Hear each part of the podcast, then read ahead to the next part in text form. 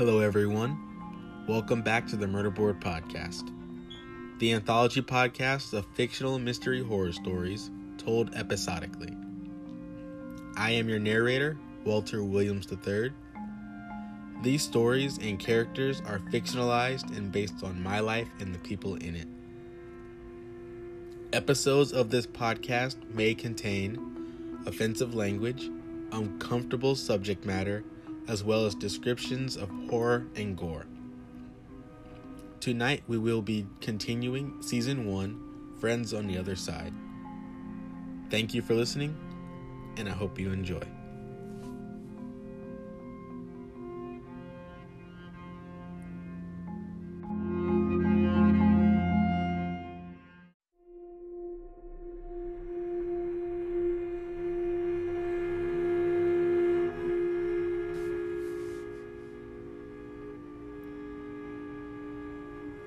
Episode 4, The Grudge.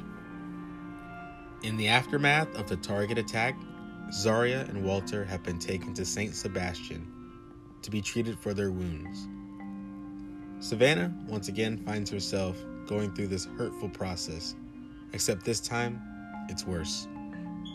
Robbie and Erica are dead, brutally murdered. Zharia, possibly traumatized and scarred for the rest of her life, Savannah feels as if it's happening all over again. That night 3 years ago. And just like back then, she blames Walter. The next morning, having a chance to break away from the commotion, Savannah finds Walter's room. She walks in, seeing Walter with a bandaged shoulder, sitting at the end of his bed, flipping through the TV channels. He stops on IFC, where the movie playing is The Exorcist III, Legion, 1990. Savannah closes the door and gets straight to business. "What happened last night?" she says, looking at the bandages on his shoulder. "We were playing with the gun and things got out of hand," Walter jokes. "Walter, seriously," she snaps. "We were attacked, obviously. Luckily for me, the bullet went all the way through, not hitting anything important. But Robbie and Erica and Taylor, they..." Walter sits down on the bed. "Walter." Savannah regains his attention. Walter becomes offended. "No, you can't. You don't think I have anything to do with this, do you?" Savannah doesn't give an answer. Instead, she folds her arms. "Seriously? Come on, Savannah. What am I supposed to think?" she snaps back. "It feels like it's happening all over again, just slower. And yes, you are my main suspect, because I don't trust you." Walter's face flexes into a stern look. "Because you hate me," he says. "I made one mistake. I made one bad choice, and you hate me for it." "Yes, I hate you," Savannah releases. "I hate you for what happened. I hate you for making me feel guilty. I never made you feel guilty, but I do. I feel guilty. I hate you because you put us on this path of always looking over our shoulders." Walter takes pause. "People died because of your stupid obsession. And now, not only are people getting hurt and dying, but it's our friends." The room goes quiet, with just the TV playing in the background. "I know, but just think about it. Out of everything that's happened, I've never lied. So all I'm asking you to do right now is to believe me when I say I have nothing to do with this."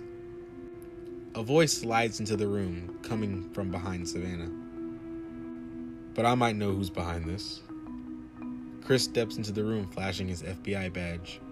"Or at least you can help me figure it out." "Oh look, it's Nick Fury," Walter jokes. "Funny, but for real, I'm able to help. All I need you to do is answer a few questions." Chris pulls out a notepad and a pen. "I've got to get back out there, but I leave you to it." Savannah leaves the room, closing the door behind her.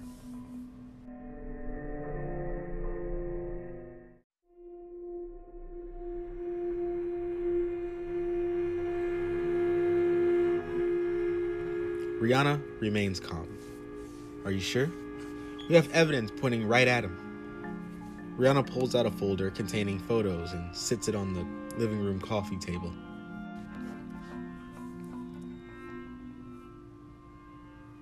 Meanwhile, Rihanna visits Emery at her apartment. Emery isn't in the best emotional state given the week she's been having, but allows her to come in anyway.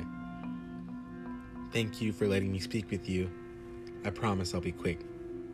Okay, yeah. Emery says as she bites her nails. I know you've been through a lot these past few days, and I swear we are working as fast as we can to catch whoever's doing this. But with that being said, we are currently building our suspects list.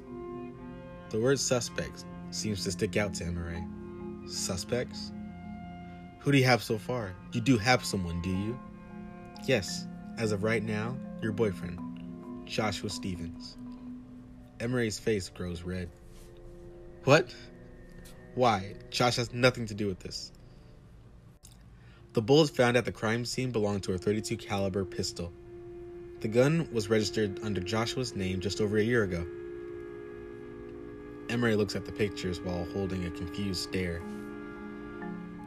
If you know anything, now is the time to tell me. For starters, do you know where Joshua was last night around 12 a.m. during the attacks? Emery puts down the pictures and goes into her room. Coming back out shortly, she's holding an empty shoebox. Last year, there was rumors of apartment break-ins. He got a gun because I told him to get one. He put it under his bed on his side just in case. Just so I could sleep at night. Emery gets closer to Rihanna. I swear, Josh is not a killer. He was home last night. He was here sleeping. Rihanna looks into Emery's eyes, and her intuition tells her that Emery is telling the truth. Okay. She grabs her things and meets Emery at the door. I'll be in touch, Rihanna says as she exits, but not before stopping at a picture hanging on the refrigerator. Actually, one last thing. Can you give me the names of everyone in this picture? Emery looks at the picture and a tear falls. It's all of her friends, some of which are now dead.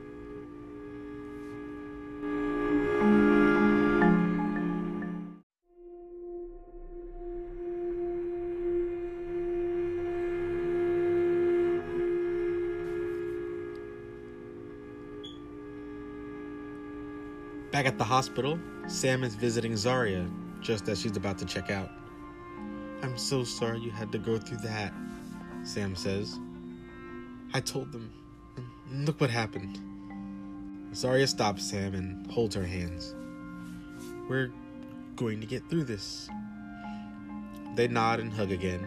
Zharia continues signing out. Where's Walter? Sam asks. He's talking to the police, I think.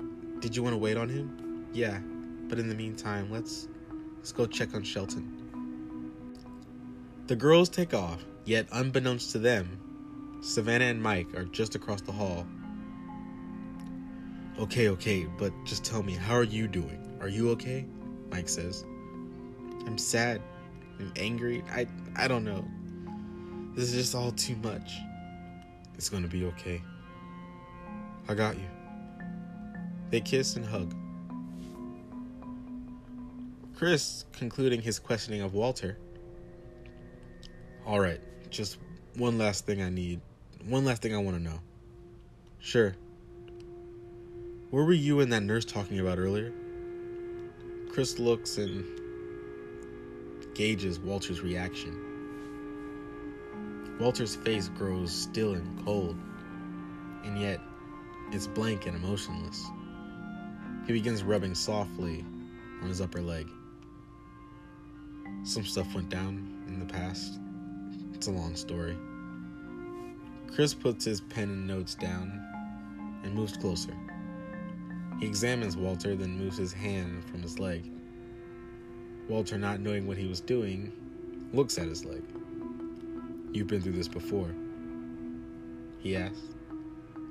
Walter looks up at Chris. Yeah. 3 years ago. Walter looks away, and Chris steps back, looking through the room's door window.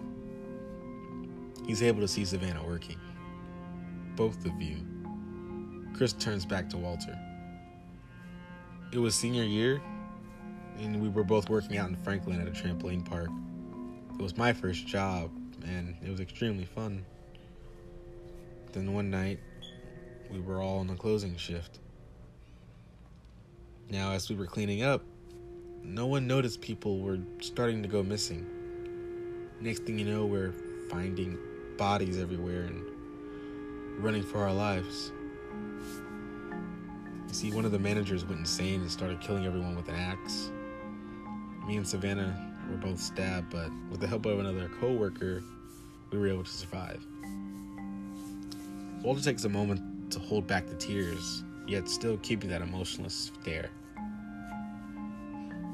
Savannah's pissed because the manager was a close friend of ours, and we shared a common interest in horror movies and true crime, and to the point where I created this thing I call a murder board. A murder board? Chris asked.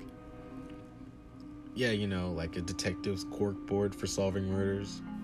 Chris gives a weird look. Point being, they used the murder board as a blueprint for the killings. I'm gonna stop you right there. Chris puts his hand up. He then gets up and starts pacing the room. You said the killer back then used an axe? Yeah. Just like the killer from last night. Holy sh... Both Walter and Chris have the same realization. Then Chris takes it a step further. Are you sure the killer was a man? I mean, it looked like it. But are you sure? I guess not.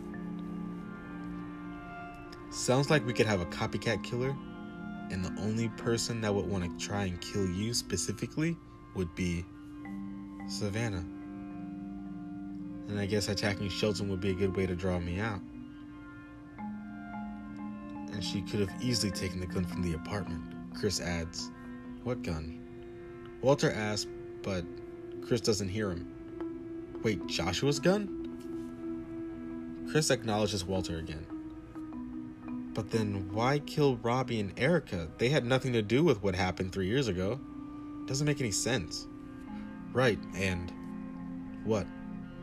Chris gets closer to Walter again. Do you recall seeing anyone standing and watching at any point during the attack? No, I don't think so. But why? When Shelton was attacked, he saw someone watching the whole thing go down outside. Walter is taken aback by this.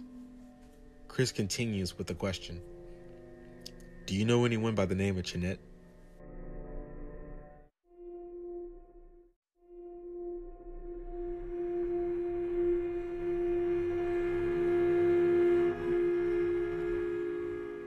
Back in the lobby, Zharia and Sam are getting ready to leave, but then Savannah stops them. Hey Zharia, you can't leave yet. Why? Savannah holds up a clipboard and... We may need to run more tests. You see, it says here that you're 3 weeks pregnant. Zharia draws a deep breath and begins to lose her balance. Sam holds her up as Savannah describes in detail. Suddenly, the power goes out, and the whole entire hospital goes black. The hospital employees begin to gain control of the situation. The backup generator should be kicking in any moment. Please remain calm, one of the doctors yell out. Nurse Caroline makes a trip down to the basement where the generator is. When she arrives, she sees it's completely damaged with an axe taken out of it. She turns to go back, but hears noise coming from behind her.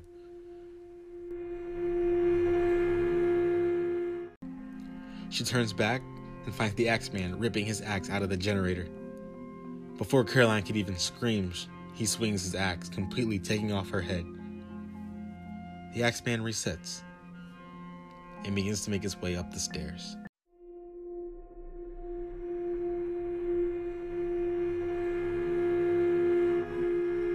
And that does it for tonight's episode. Tune in next time for episode 5, Horror Hospital. If you like the podcast, please give it a like, leave comment for open discussion, and share with family and friends. Once again, thank you for listening, and I'll see you on the other side.